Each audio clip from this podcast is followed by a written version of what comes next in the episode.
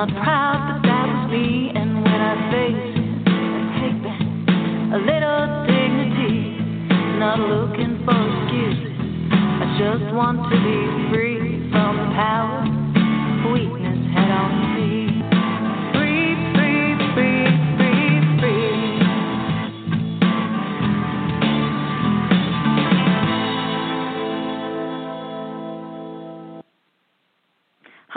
everyone. Welcome to the Bubble Hour, where real people tell real stories of addiction and recovery. I'm your host, Jean McCarthy. I write the blog Unpickled, where I've been telling my story of life after alcohol since my first day of sobriety in 2011. I tell my story there, and I invite you to share your stories here. And on a recent episode, I believe it was Sarah's story, I uh, put out a call asking anyone with. Um, 90 days or ish of recovery who was willing to tell their story to uh, reach out uh, if they would consider being a guest because a lot of our listeners are in those early stages and they really were have been wanting to hear more stories of early recovery. And within days I had an enthusiastic and willing and heartfelt message from Renee who joins me today. And Renee was uh, not quite at 90 days and in fact we scheduled this episode to coincide with her 3 month mark and so I'm really uh, grateful and excited and pleased to share the story today with Renee. Hi, Renee. Hi, Jean. Thank you so much for that lovely introduction um, and for holding this really special space for everyone to tell their stories. Um, uh, you know, it's so it's such important work. So thank you. Oh, it's, it is my pleasure. Truly, my pleasure. Um, I was just in LA, and I know that you went to LA too because we met in an elevator, and then we we like texted later. and was like, I haven't met you yet, and then we met. And I was like, Oh, you're the girl from the elevator. yeah, but that was me. That was yeah, it was magical. so we did after, even though we'd already scheduled uh, this, and we knew we were going to be chatting. We are like, let's make sure we meet so we can get to see what each other look like before we I know. talk on well, the air. So but I just nice. thought it was so great. Yeah. Yeah. Did you, en- it was so did nice you enjoy? To put, Oh my gosh, She Recovers was amazing. Um, it was such a beautiful three days of just connection and raw openness and honesty and all the things that you know I know I look for as a woman in recovery. Was all there, and it was so yeah. awesome. It was. I found it really special too. It, I especially like that I got to meet a lot of people that are either have been guests on the show or are listeners of the show, and Mm-hmm. It's just, it's so cool to make those real life connections, but it really does feel good to be in a yes. in a group of people that are doing it, that are in the trenches doing the work and trying to be Absolutely. a better person and living life in that really vulnerable, raw, rich space. So that's a pretty special right. Uh, ball of energy to jump into. Yeah. and everyone is so nice. You know, just right. the genuine kindness that comes from this community is really outstanding. You know, I was there, I went by myself. You know, I didn't know anyone, and there was not a moment that I felt alone the whole three days. So, did you have kudos did you share a room with someone that you didn't know? I did. Or did you have a room to yourself? Yeah. How did that go? No. Oh, it was great. No she was awesome. Yeah. Um, yeah. she was like the sweetest, you know, like everybody, just sweet and genuine and open and honest and it was great. Yeah. I was really impressed with that. Um there is something about it. You know, I really think if you're if you're walking the walk of recovery, it does really kind of make you a nicer person. I mean, not because everything is all roses and sunshine, mm-hmm. but just oh god, no. You you kind of like value kindness, mm-hmm. and I even find people who um are very good at self advocating. mm-hmm. that way. Um, maybe when they were little girls, they might have been called bossy, you know. Yeah. Um, but it really is just that they're good at speaking up for what they need. I think that they even know how to do that with kindness and respect, and that I really I always learn so much from watching. So much. Yeah. Right. Well, there was so much to, to learn you. for sure. Okay. And then after you tell us a little bit more about yourself, we can talk some more about what your takeaway was uh, at the three month mark of going to a recovery conference. That's pretty gutsy. So, um, but, yeah. But first, tell us about you and how you made this decision three months ago to make this change. Sure. Um, so I guess I should start at the beginning, um, in my childhood, um, where there was really nothing remarkable going on. You know, it was fine, quote unquote, and normal. Um, there was no addiction or trauma um, or outward abuse. Um, alcohol wasn't a part of my family life. I mean, maybe at holidays, but certainly nothing that, you know, I noticed. Um, you know, it was all just like very fine and normal. We went to summer camp and we traveled and we had friends and we played sports and, you know, all the things. Um, but I was such a super anxious, super nervous, super shy little girl. Um, and that was really hard um, because I just, you know, despite my parents really doing their best, like we all are as parents, um, I just had a really hard time feeling emotionally held. Um, and that was less to do with the way they were parenting me, I think, than the kind of kid that I was. Um, but I just, you know, I never developed that self confidence or self worth or any kind of like self identity.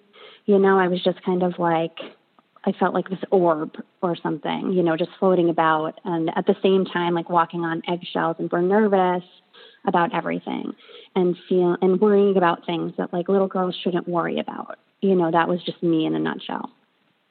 And so, you know, that was me when I was little. And then as I kind of got a little bit older and we're getting into middle school and high school, which is like such a challenging time as a, a girl slash woman, you know, you're going through some pretty big things. You know, you're getting your period and people are getting boyfriends and, you know, all of all of that, noticing each other's bodies and you know, if you grew up when I did, which was like in the 80s and 90s, like we were homely and we had big, thick eyebrows and bad bangs. And like, you know, we were just trying to figure it all out.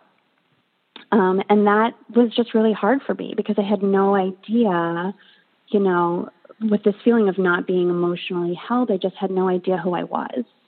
And so what I did was kind of cling to everyone else and like obsess about everyone else. And like who are the cool kids? What are they doing? What are they wearing? Who are they dating?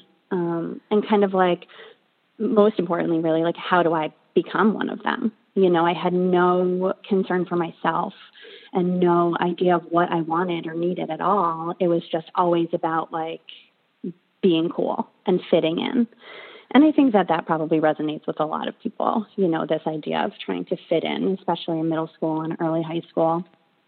Um, and so in high school, you know, we did what high schoolers, I think most high schoolers do, and, you know, we started partying on the weekends and um, in people's houses when their parents were on vacation and like in the woods. Um, but, you know, my drinking at that time I felt like was just like everybody else's. You know, I drank at parties because I really wanted to fit in. I was desperate to fit in. And, you know, I'm to this day very thankful that it was only drinking because I was the kind of kid that would have done anything. Um, if people were snorting lines of something, I would have done it. Um, there's not a doubt in my mind. I had no wherewithal about me whatsoever to, you know, differentiate between like what is okay and what is not okay and I'm just so thankful that really it was only drinking. Not only drinking, I don't mean to like minimize it, but that it was just, you know, drinking warm beer in the woods.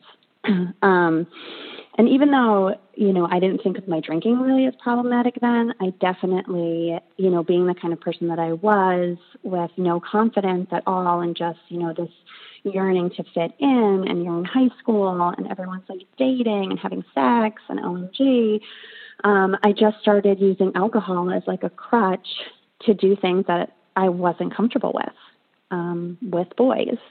And, you know, in the same way that I was like so super obsessed with the popular kids and being one, like I just wanted a boy to like me so badly, you know, and I would have done anything for a boy to like me, but I had no idea that like if I was just maybe myself, who I had no idea who that was either, but maybe if I was just myself, someone would like me but I didn't think that at all. And so I would like drink and make out with boys. It's really super sad, actually. Um, so I went on to college and I went to a super small, super safe, super preppy school in Massachusetts. I played softball. I played softball my whole life, obviously, um, carried me into college.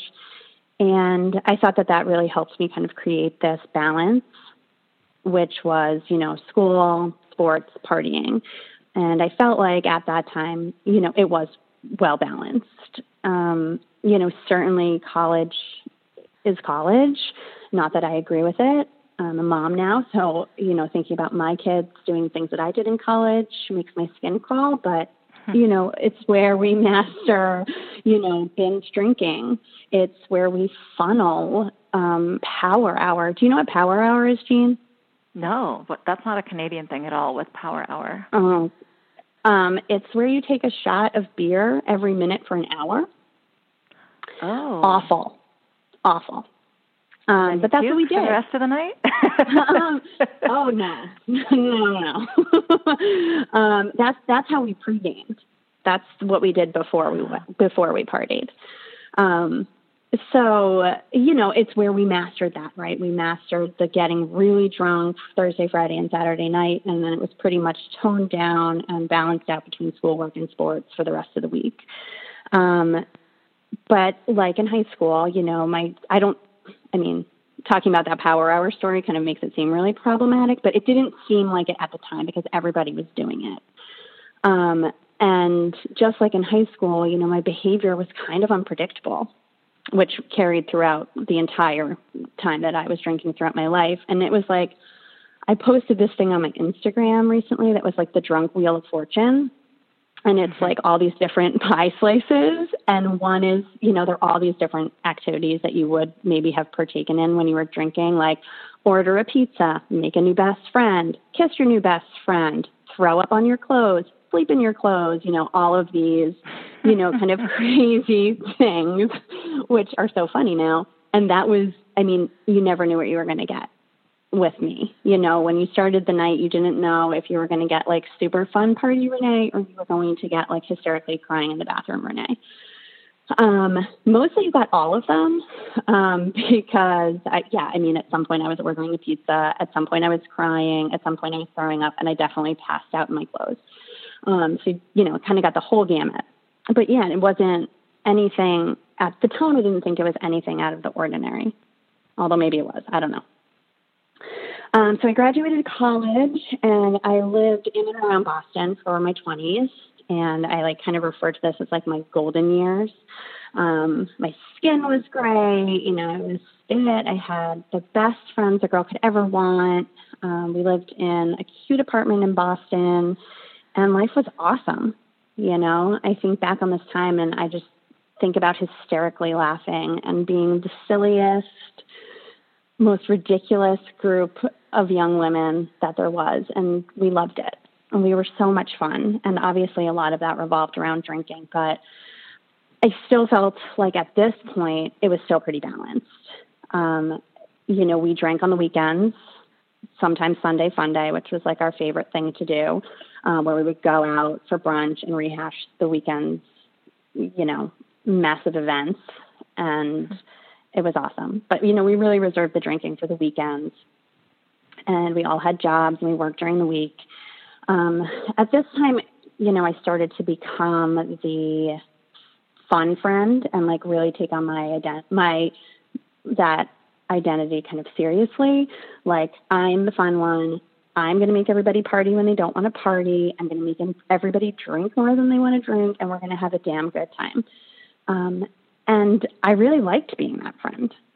Um, I was that person for a really long time, and I really liked that role. Like I, I felt like it fit me. Um, and I, nobody really complained about it. You know, everybody seemed to be having a great time. I certainly was. Um, but looking back on it now, I think that this is when it kind of started to take that turn from like, I'm drinking when everybody else is drinking to I kind of need more. I want to party more. I want to stay out later. Um, and never really feeling satisfied if that wasn't the case. So this is kind of like where the turn came. Um, it was in my 20s and living in Boston where I met my husband. Um, and even though, you know, I had, like I said, like this great life with these great friends and so much fun, it just, you know, society and your parents and your grandparents and like your neighbors, and Your fa- you know, everybody's always putting this pressure on young women to settle down. And when are you going to meet someone? And who are you dating? Well, what are you doing to meet someone? And that becomes important. And I don't really know why. Um, why we do that to women because it should be about our internal happiness and not be reliant on anyone else, um, specifically a man. Um, but that's what I like I should do. So that's what I did. Um, I met him online before online dating was like really a thing. You know, and he checked all the boxes. He's good looking, he had a good job, good morals, came from a good town and a nice family. so I did what I was supposed to do and I married him um, without any regard for what I really felt and what I really wanted or needed. And, you know, that was really hard. It's still hard to kind of swallow that pill of like, I felt this pressure and I did, you know, this and other things that I just felt like I wasn't ready for. Um, but onward we went and we had some kids because, of course, like you need to have kids. You know, once you get find a man and get married, it's time to have kids. I mean, I can't tell you how many people at my wedding asked me when we were going to have children. It's like totally ridiculous. And again, like one of these pressures, like you're only be complete when you have children. Ridiculous. So we moved out to the suburbs because that was the next natural step. Um, and I was home with my kids for most of their life, on and off, in between jobs, part time jobs, and what have you. Um, and it was really lonely and it was really awful. And to be in this like small suburban town where you don't know anyone is really hard. Um, and we had just bought this house, so like we were struggling financially, and that was just a whole other layer. And just to be alone, essentially like in the middle of the woods, which is definitely a dramatic interpretation of where I live. It's not in the middle of the woods, but you know, you kind of feel that way and you feel so isolated and alone. And so I started drinking more, um, mostly by myself, you know, in the middle of the afternoon to get through the monotony of the day, um, get through the dinner, get through bedtime, bath time stuff.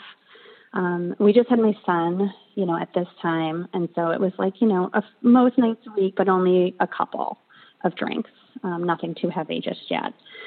Um, and then my daughter was born two years later, and I had terrible postpartum depression and anxiety on top of being alone in this town.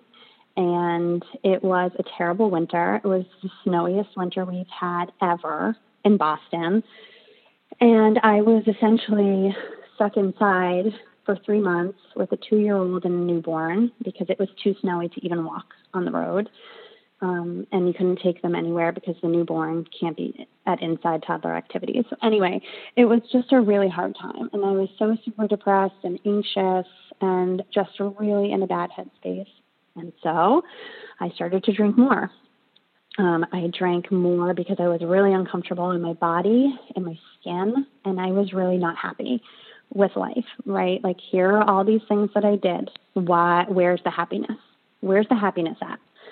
Um, because I didn't feel it at all. And so I drank. And then I started to make friends, which was awesome because human connection is so important. And, um, you know, I kind of branched out and I had a few acquaintances and we did things here and there together. And then we did things as couples and families and the whole thing. Um, and then I met the one, um, the one being my ex best friend, and we'll I'm getting to that. Um, but she was awesome. you know, she she was awesome. She was everything that I could have wanted in a friend at that stage of my life, right? It was someone who I could, you know, count on when I needed support as a mom. I could count on them to her to watch my kids when I needed to do something. She could count on me to do the same you know, we barbecued together, we had dinner at each other's houses, we went to the zoo, you know, we did all the mom things. And we loved to drink. And what's better than like a best mom friend that loves to co sign on your drinking behavior? Like nothing, you know? And so it was heaven. You know, we were like frick and frack or whatever, you know, we were just having a great time together. And I thought really connecting and it was awesome. And she uh, kind of adopted me into this like group of women that she was already friends with. And I really enjoyed them. Um, you know, most of them were just again acquaintances, but I, I really liked them. I really felt like for the first time in living in this town, like I can do it. Like I can do it here because I have these women and I need to be around other women who are like going through it. Um, that's always been really important to me. So it's like, whew, great. I feel amazing. Um, and as all the while, like the drinking is just escalating because now I have people to do it with. So it's just you know, now it's social happy drinking and like mom play day drinking and like drinking at the PTO meetings and at the soccer games and like in everything.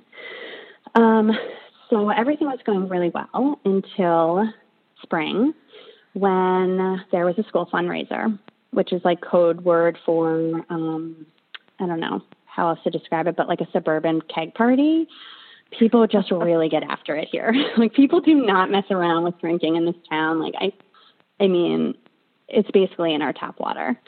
Um, so naturally, like school fundraiser, like let's all get dressed up, and we went to a friend's house. Me and my ex best friend went to a, another friend's house, and we were drinking and drinking and drinking and drinking before we even went.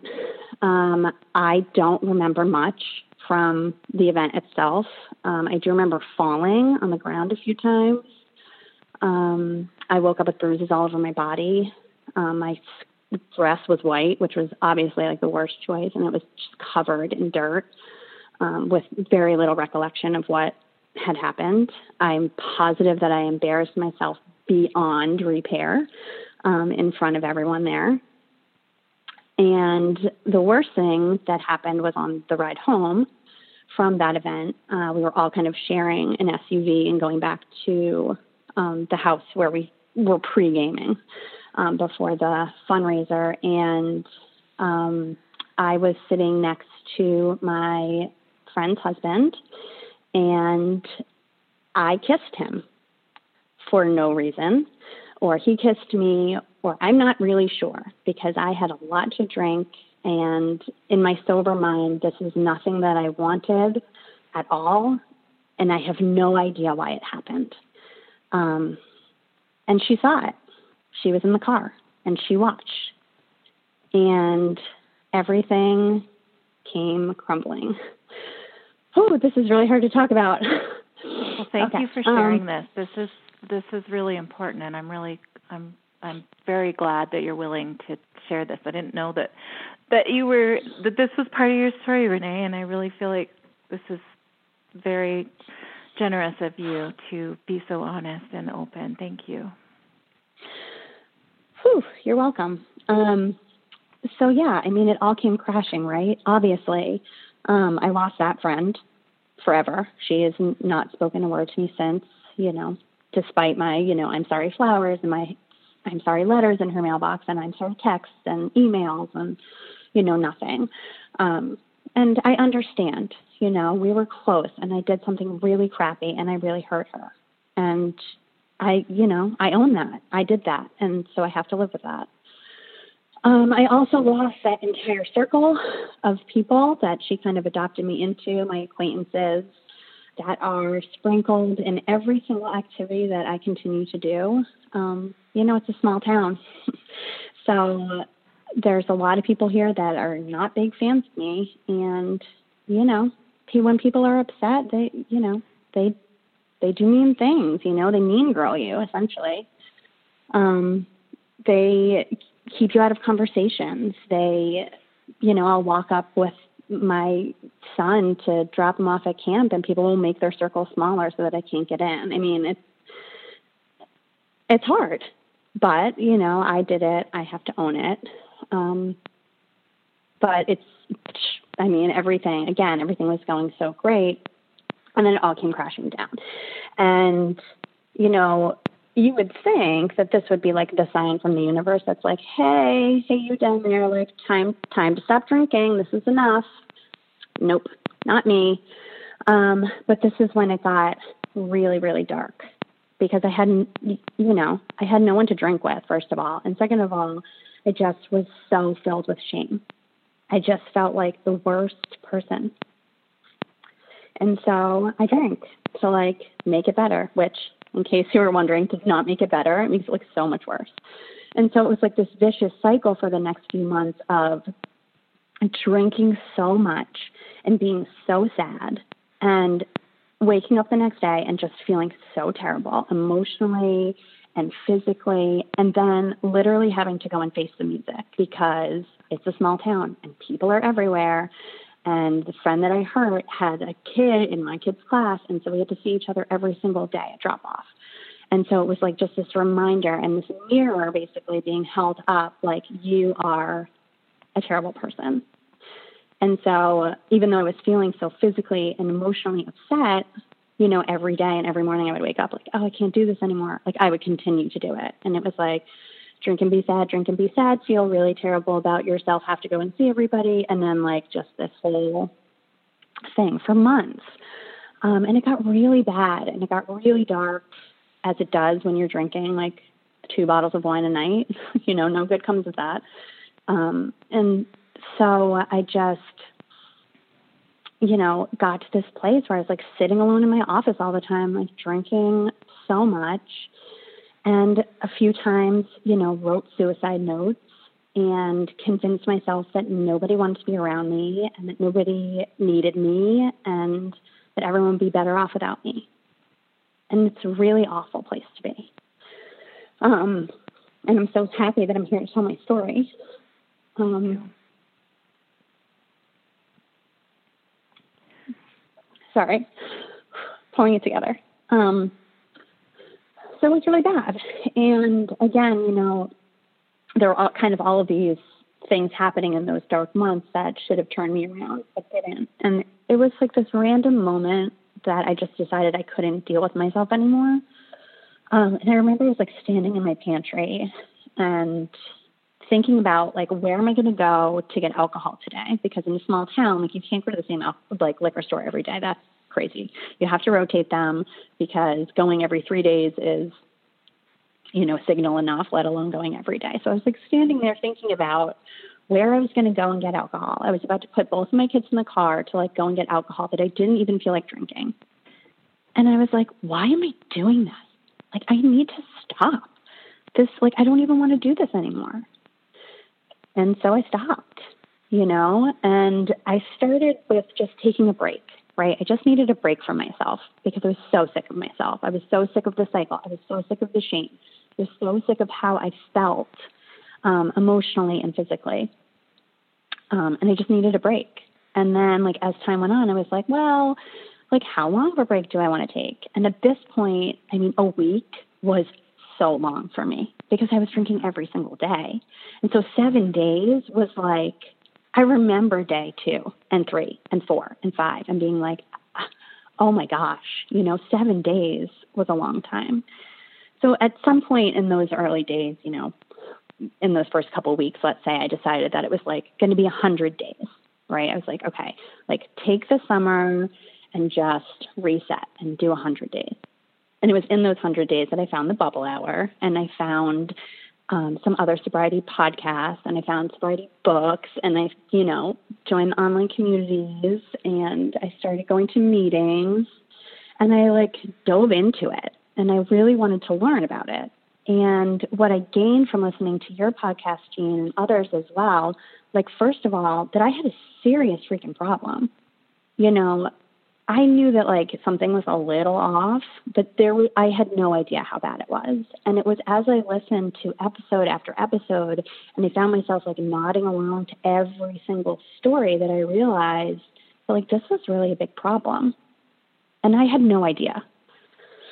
Um, and so, you know, at some point in there, I don't know when, I just decided that like alcohol couldn't be part of my life anymore and that I really needed to work on myself and live a life that didn't look anything like what I was doing.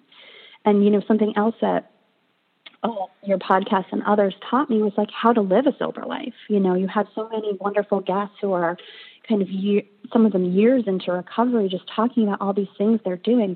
I didn't know anyone who didn't drink. That's not true. One girl that I went to high school with bravely came out about a year ago. Um, but other than that, I didn't know anyone who didn't drink. And so I was like, well, I don't understand. First, I had no idea that like people did that, like lived their lives sober, and that people could do such amazing things. And people just seemed so happy that they had nobody came on and was like, yeah, but I still wish I was drunk all the time. Like everyone just felt so thankful. And I was like, all right, like I guess this is my path. Um, and it was not an easy pill to swallow. You know, I went to my first meeting and just, you know, cried the whole time and I was so mad and just you know, mad at myself that I didn't see the signs, mad at myself that I let it get that bad. I'm mad at myself that I was an alcoholic. Nobody wants to be an alcoholic, you know. Um so yeah, here I am, day 90 something, and I'm feeling pretty good. Well, that's amazing. You've been through a lot. I didn't realize didn't realize how much You didn't realize what a mess I was. What did you, Jean? No, no I'm just kidding. Were, well, that's how we all feel is a mess. But you know what, what? I have to say, like as you were telling your early story, and when you were saying like as a how you were kind of boy crazy, and you're like, what do I have to do to make a boy like me?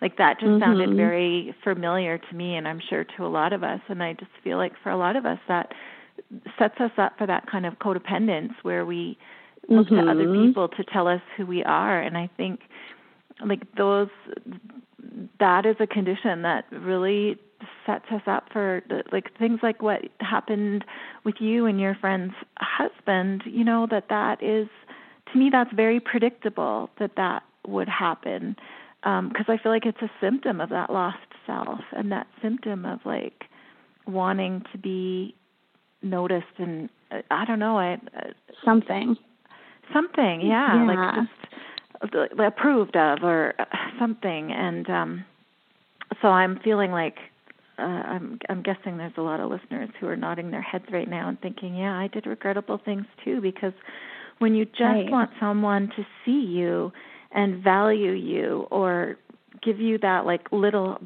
high, you know, that little mm-hmm internal high of being noticed and um then it's almost like you're kind of you're willing to do stupid things to get that in the same way it is like addiction there's an author called um dr scott haltzman mm-hmm. and his i don't know if you're familiar with his work but he talks about um he calls it flame addiction and he says that for for people with drug and alcohol addiction um that they respond the same way to um, to infidelity and interpersonal attractions and, and sex basically as they do to drugs because it's kind of their rewiring their wiring is so messed up on the pleasure reward mm-hmm. system that they're like it just morals can there's no room for logic and morals and all the things that we rely on in a healthy mind to right. make good decisions so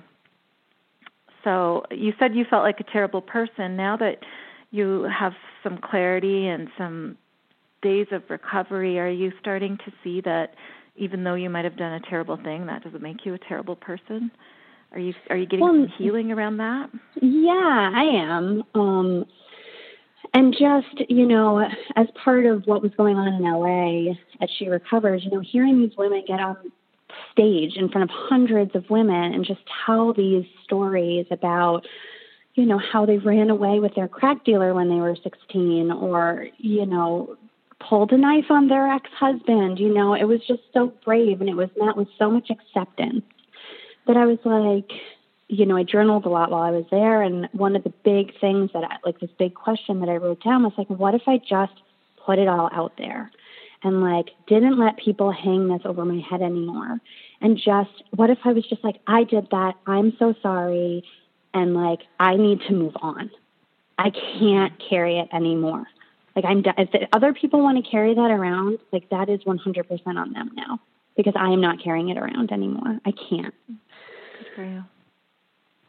And I, I also feel like you know if if one thing is going to define you for the rest of your life, well, right you know, why isn't it that you show a hundred acts of kindness to your children every day, or Mhm. that you always hold the door open for somebody, or I mean, I- and uh, I'm not being flip about the seriousness of what happened, but I mean, really, like, if if one thing is going to define you for the rest of your life, like at some point it becomes the abnormal period in your life. You know, like you might say, right, right. for 30 seconds there or 2 hours or whatever, but right. but like Right. here's all this other accumulation of time where I've had better behavior and trying to Right. redefine who I am and and yeah. exactly. So, yeah, that's a hard thing to get to though. Okay, I have some questions for you yes. Um, that I jotted down while you were talking. But first, um, the two Sure. people that you mentioned uh, on stage at She Recovers, it was Taryn. Yes. Uh, and should It these, was. I have permission to say the last names of both of these. Okay. Taryn Okay, Strong. great. uh, Taryn Strong ran off with her drug dealer when she was 16 and is now Yep. Not only teaches yoga for recovery but helps hundreds of thousands of women get sober. So I Yes. uh, interviewed her on the Bubble Hour, and her story is in our archives. So listeners, if you want to go back, look for Taryn Strong. And Amy Dresner is the crazy wide open book like unlikely poster child of recovery. Her book Yeah. is uh My Fair Junkie and um she boy, holy, if you think you had Yeah. a low bottom, I bet you Amy went lower. um she's a Yep. comedian and uh and I interviewed her recently as well too. So just I just wanted listeners to know that they could Yeah. hear those stories in the archives here. Okay, back to you, my dear. Um, what has your husband's response been to all of this? Did he know? Does he know about what happened and what you've been going through um, with your friend and and all of that situation? Was he there? Um, what happened? He was not there? there, um, but I did tell him immediately after um, because I had to. There was, n- I mean, there was no, even though like in my sick, like using, drinking days, like I was a really good liar. Um, and I write about that on my blog, just how we lie so that we can continue to be sick, essentially. Um, Yeah. So while I really wanted to avoid it completely and not tell him and whatever, um, this friend was so intertwined in our life that it would have been very strange. You know what I mean? There was no getting around it. He would have been like, well, where is she? Like, she used to be here every single day, and now she's gone. Where is she? And so I told him. Um, and, you know, the response was, I think, fair in that he was like, why? you know, that was his question. He was like, why? And I was like, I Yeah. don't know. You know, I have no idea. You know, how do you explain to someone who's like, quote unquote, normal, like what's going on in your very sick brain? Like, I, I couldn't even, I still can't explain it. Um, so it was like a why. And then that's when the conversation started to be um, that maybe I should take a break from drinking, Mhm. um, which he, for the great man that he is, like him, his family, like they're wonderful, wonderful people, but they are real good at sweeping things under the carpet. And they don't like to talk about feelings and they don't like to talk about problems. Like they just don't at all. Um, and so he doesn't, he, he's the same, you know, I told him that and he said like, maybe it's time to take a break from drinking. And like, that was the end of the conversation. And then it kind of went on this downward spiral afterwards and there was really no conversation, you know, because it's, Right. I think it's just, he told you what to do, right? I guess. Go do it. right. Yeah, right, exactly. Um, but he wasn't going to keep addressing it. You know what I mean? He just kind of you know, nobody's going to stop unless they want to. And I Mm-hmm. I don't know if that was his mentality or what, but he did not want to discuss it really at all. But, you know, of course he's supportive, you know. Nobody wants a drunk wife. So um he's really happy. Well, actually, I, that- I counter that. Um, some people do want a drunk wife. People that are alcoholics themselves work very hard to keep their wife true. stuck in the same they pattern.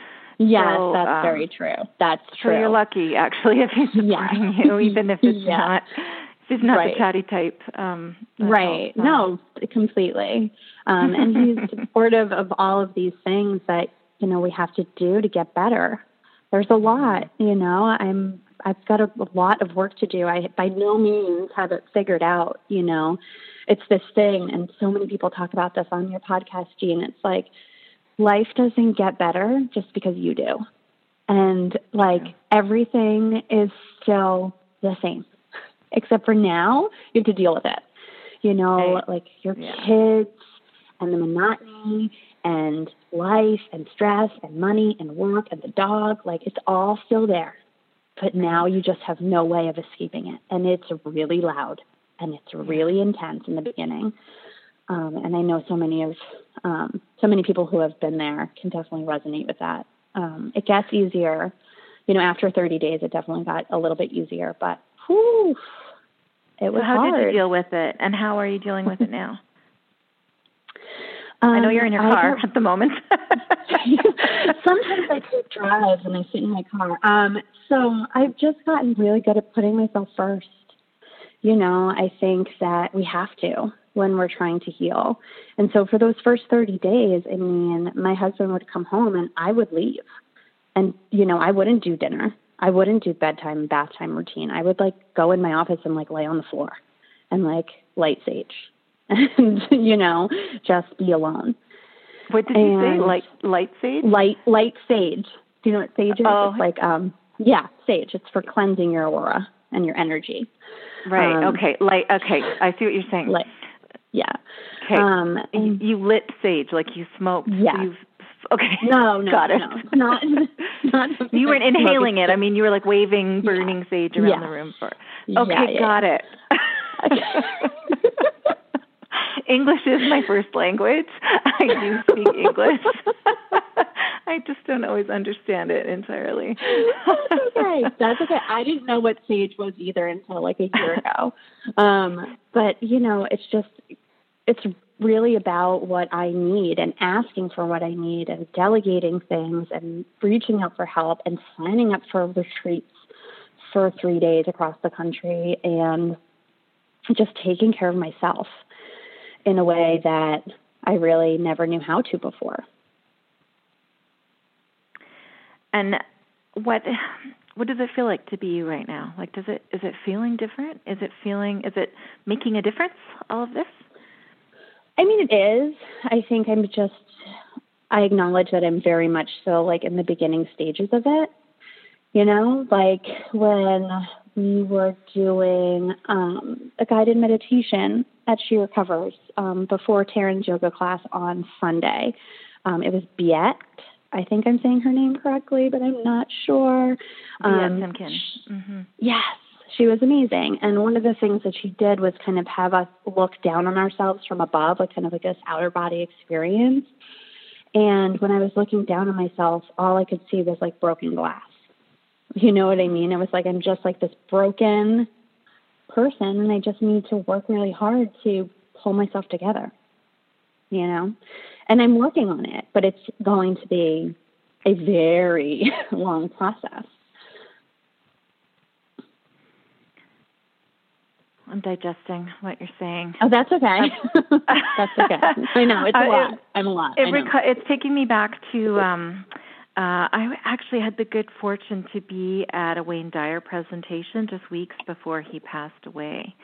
And mm-hmm. um, I don't know if you know who he is, but he's very no, I don't. prolific writer about you know self discovery and self awareness. And um, he was talking about the idea of a vase and how um, you could you can have a vase and you know you can pour water in it and put a flower in it and everything if you smash it and you have all the same pieces, like you have the exact same parts of a vase, but without them being put together in such a way that they're hollow inside, then it doesn't mm-hmm. have purpose. And so it's like if we're broken, we do have to reassemble ourselves because it's our it's our shape and what we can fill ourselves with that gives us meaning and purpose.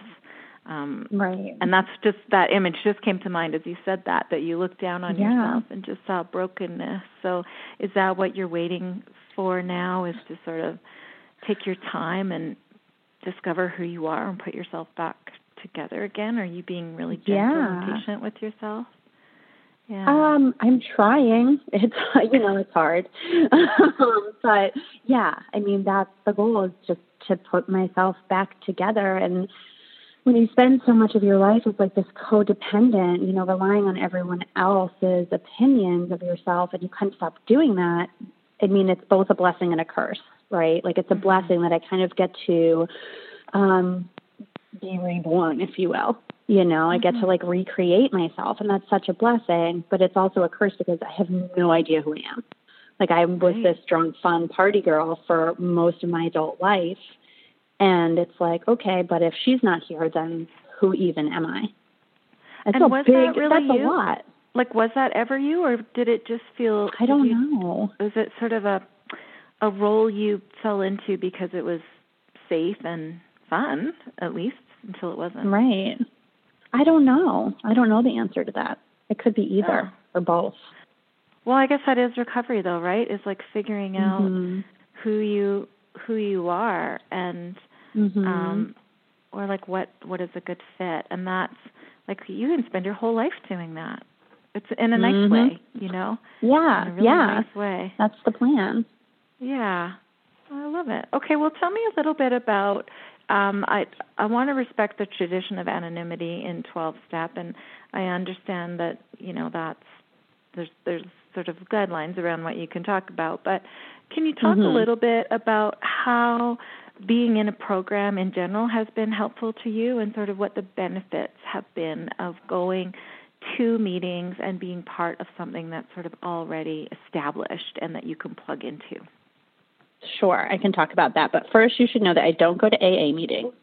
Oh, um. I don't do 12 step. I do SMART, which is like Oh. a different form of recovery. Great, you Um, can talk about SMART. Great. Great. If there's So not an let's talk about anonymity in SMART, you can talk all about it. All right. Um, so it's you know it's it's interesting. I don't know. I think that it takes some time to find a meeting that really fits you, and I don't think that I have found one that has.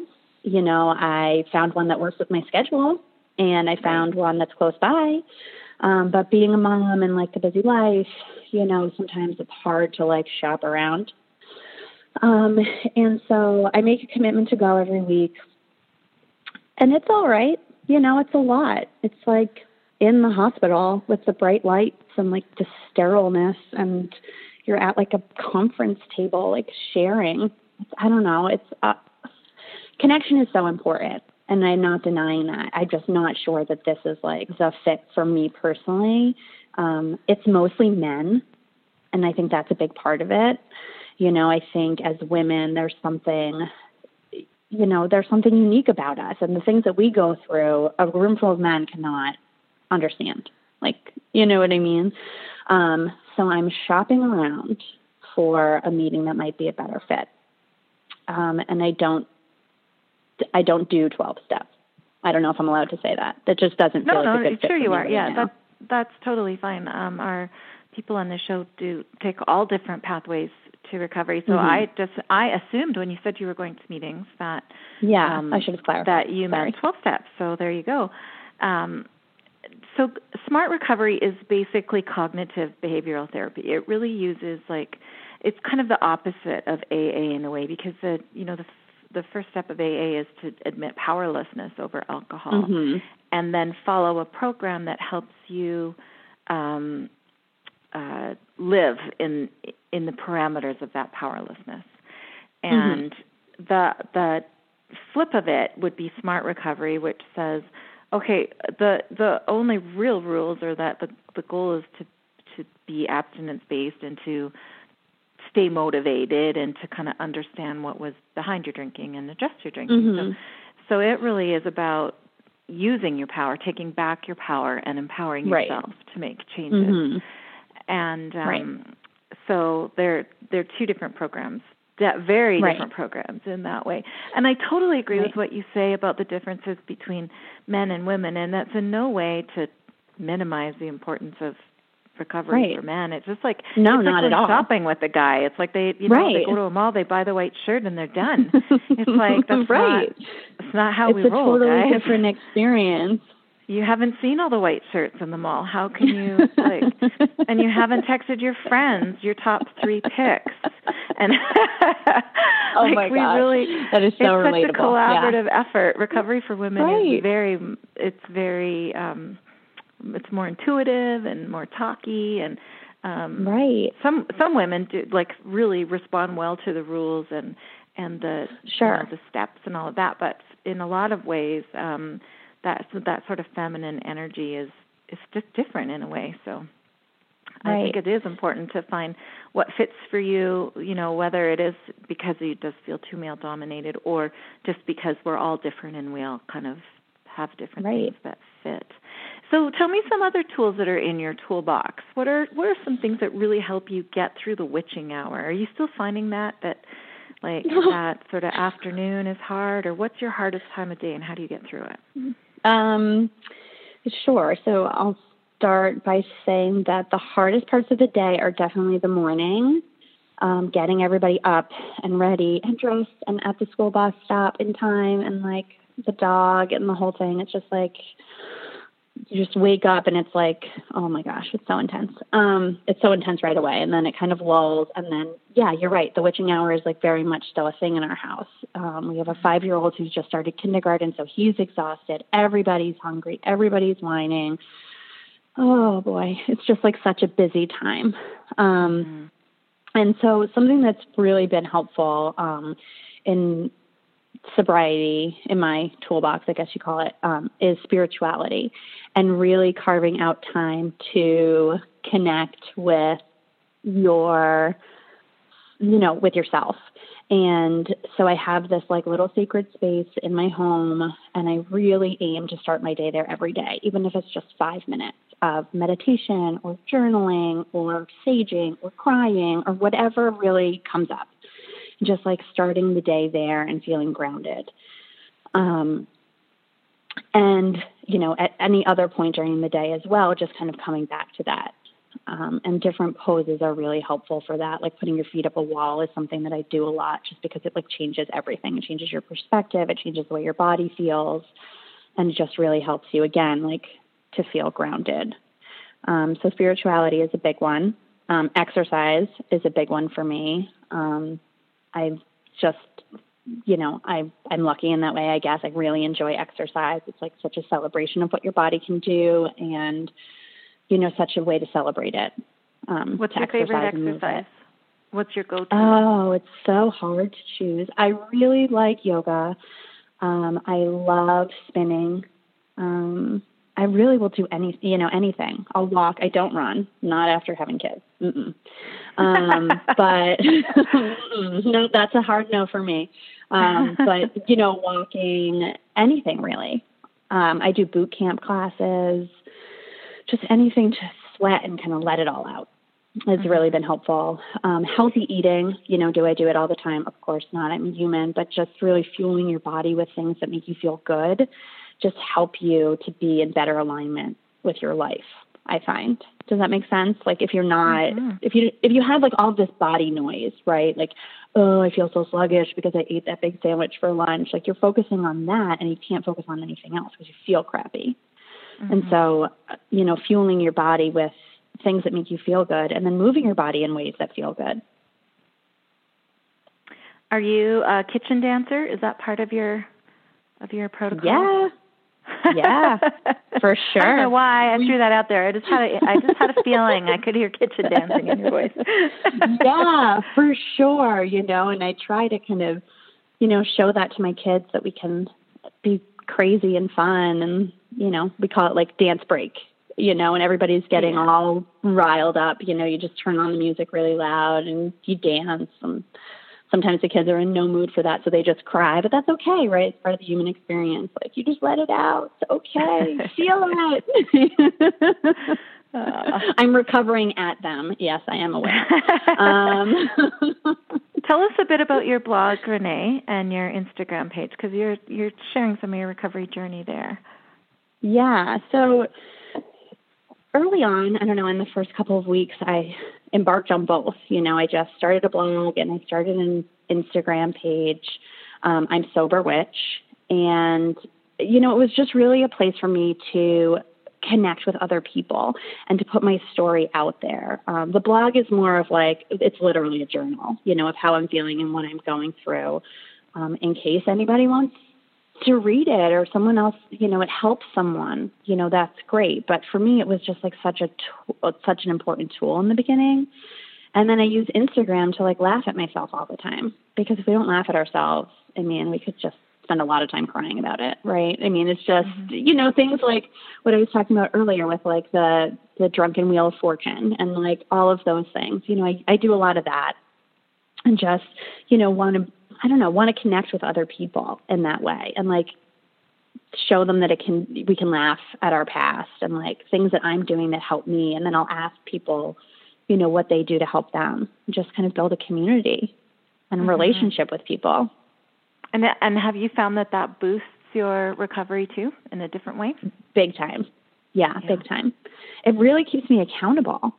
You know, um, it's it's easier now, but there have been a lot of times where I have thought about throwing in the towel and just being like, I accept my fate. I am an alcoholic. I've yep, got it. And I'm just to keep on doing that. I mean, there have been days where I've thought that. And I feel like, you know, my online plat- platform, if you want to call it, and also with the online Facebook groups, you know, they're such, they're huge tools for me to keep me accountable. Um, and also, you know, it's so great to have those Facebook groups where you can reach out in a moment of struggle to say, like, I'm having a really hard time with this. And people are just willing to help you right there in the moment, which is mm-hmm. so great. It is true. I I just find that so beautiful. You know, I posted once that I was struggling. This was a few years ago, and I was kind of coming up on an anniversary. And for me, anniversaries are always like, it's when I wobble. It's when I'm like, God, mm-hmm. forever? Mm-hmm. So you know, my like that that addictive voice. It's amazing how it's mm-hmm. still in there and still plays those games. And ah, I got such mm-hmm. an outpouring of support. And then somebody um I got a couple little packages in the mail, and oh my another goodness. blogger who's a friend. She she sent me. She had a mala that that was very special to her, but she sent it to me and was like, "I want you to have this and wear it and remember, like, I love oh you no matter gosh. what, but uh, you know, be be well." And oh my gosh, you're right. It was like holy, yeah. you know, I, yeah. the wobble was barely over, and and I just had so many so much support there. It's amazing. We we really live in amazing times. Um, yeah, absolutely. You came out on Facebook with your sobriety oh, yeah. recently. So oh, sure. Mm-hmm. What was that like? Um, it was intense you know, I it was one of those things where I kind of went back and forth and like, how am I going to let people know? You know, people are were still reaching out to me like, hey, you want to grab a drink? Like, how'd that first day of kindergarten go for you? Do you need a drink? You know, and I would just like kind of politely decline. But I couldn't go on like that forever. And I really needed for myself, because I know now that I can't really trust myself, um, I needed to put it out there because if I didn't, it would have been so easy. I could have gone out to dinner with you know any number of friends and just started drinking again. You know what i mean? Like it, it would have been that easy for me. And i just wanted to kind of put it out there to keep myself accountable and also to like let people know that this happens everywhere and that you know no one is exempt from addiction. Like just because we live in this great town with great schools um, it doesn't mean that we're not affected because we very much are. Um, and what else did I? I mean, it was so that was what it was about. I was just like, I'm just putting it out there because, again, you know, like what would happen if I just threw it all out there and I just was like, here I am, like this is really me. Um, what would happen? And I'll tell you what happened. People were so amazingly supportive and kind and coming up to me and hugging me and texting me and messaging me. And I mean, the outpouring of love was just unreal. And I was so touched by that. You know, I didn't I didn't do it for that, but I was so grateful that that ha- that was everyone's response. I'm just I'm looking at the post. I just pulled it up on, oh, that's on. Facebook, yeah. and I see that you have um, 332 likes on that post wow. and 150 Yeah, that's probably like all my friends. that's probably like every single one of my Facebook friends, you know. 154 um, comments. And were any of those um wow, bad idea, Renee, or were they all supportive? no, no, none were none were um bad idea. Um you know, I think someone said something about just the, using the term alcoholic and that we don't use that term anymore. And I, you know, I know that, but I just felt like that was I don't not an attention grabber, but kind of an attention grabber. Like I'm going to yeah. put it all out there. I want people to like yeah. notice. And if I said like I'm Renee and I have an alcohol use disorder, like I didn't think anybody would continue reading.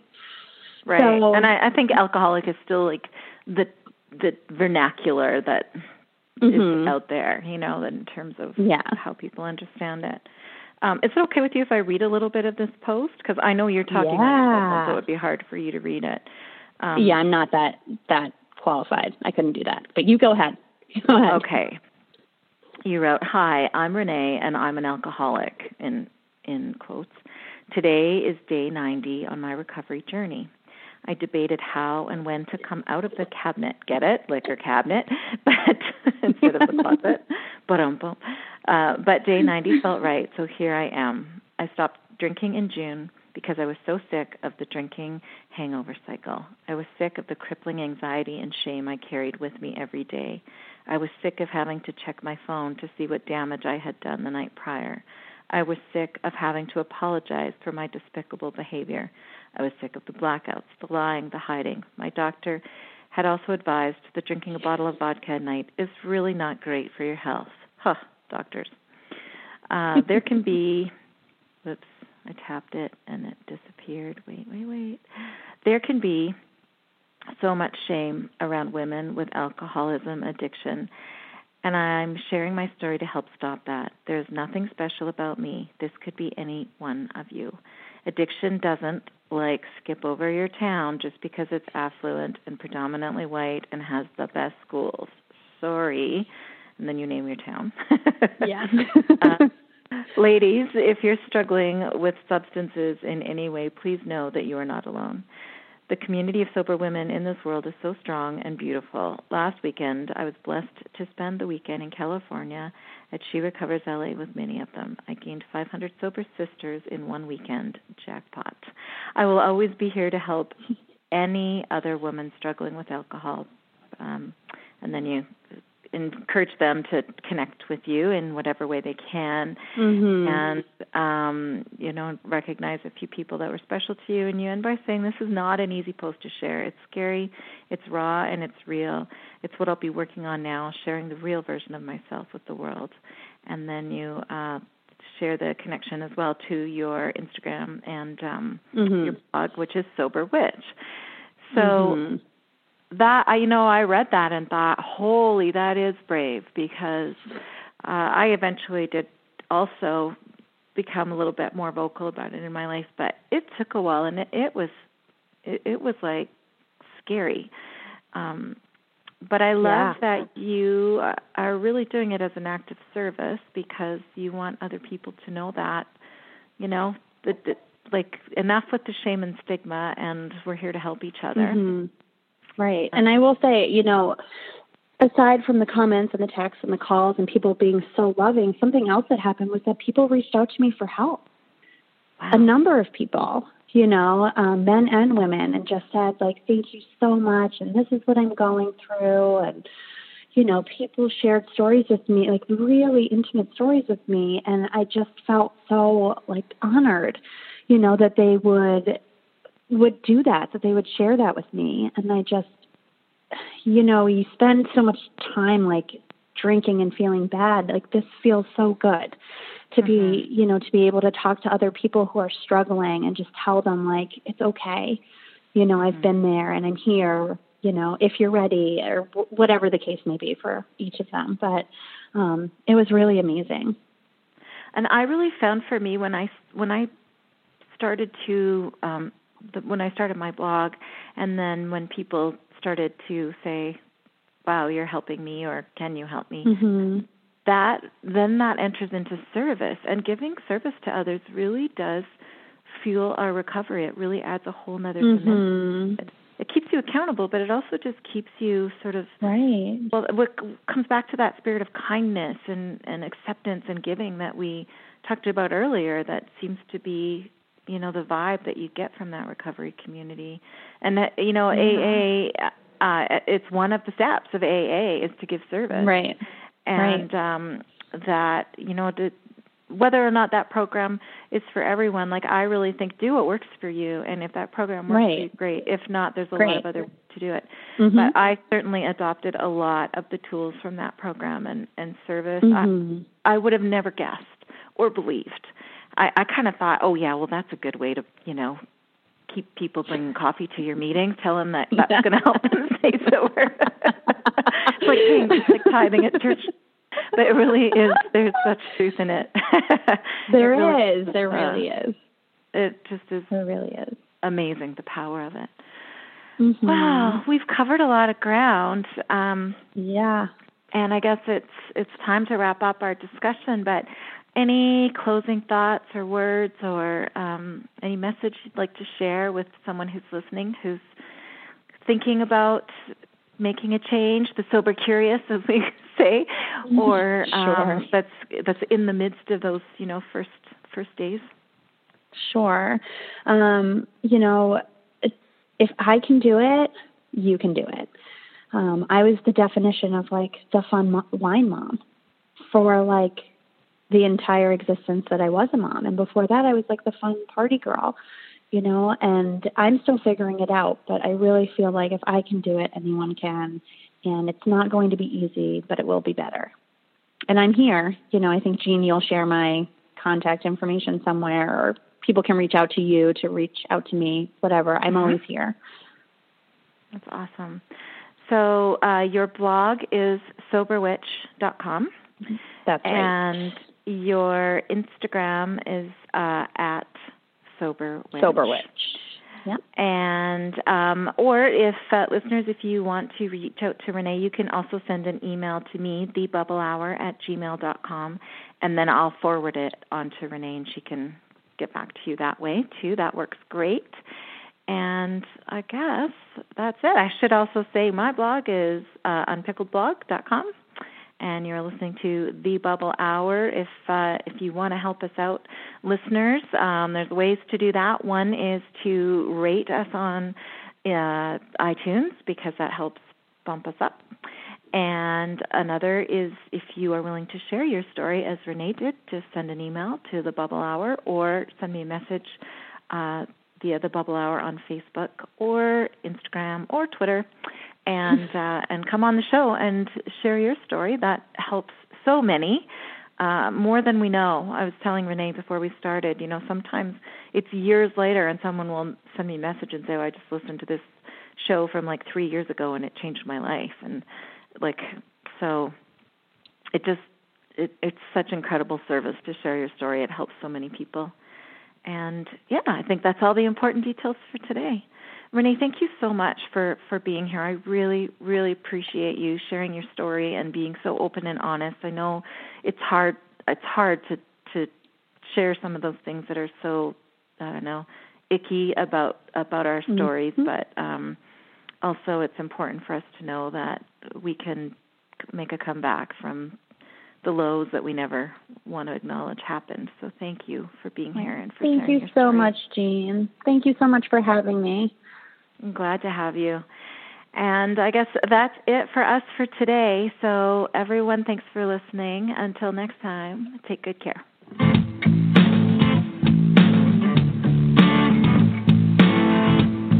I own it, I did that. Not proud, that was me. And when I face it, I take a little dignity. Not looking for excuses. I just want to be free from power weakness had on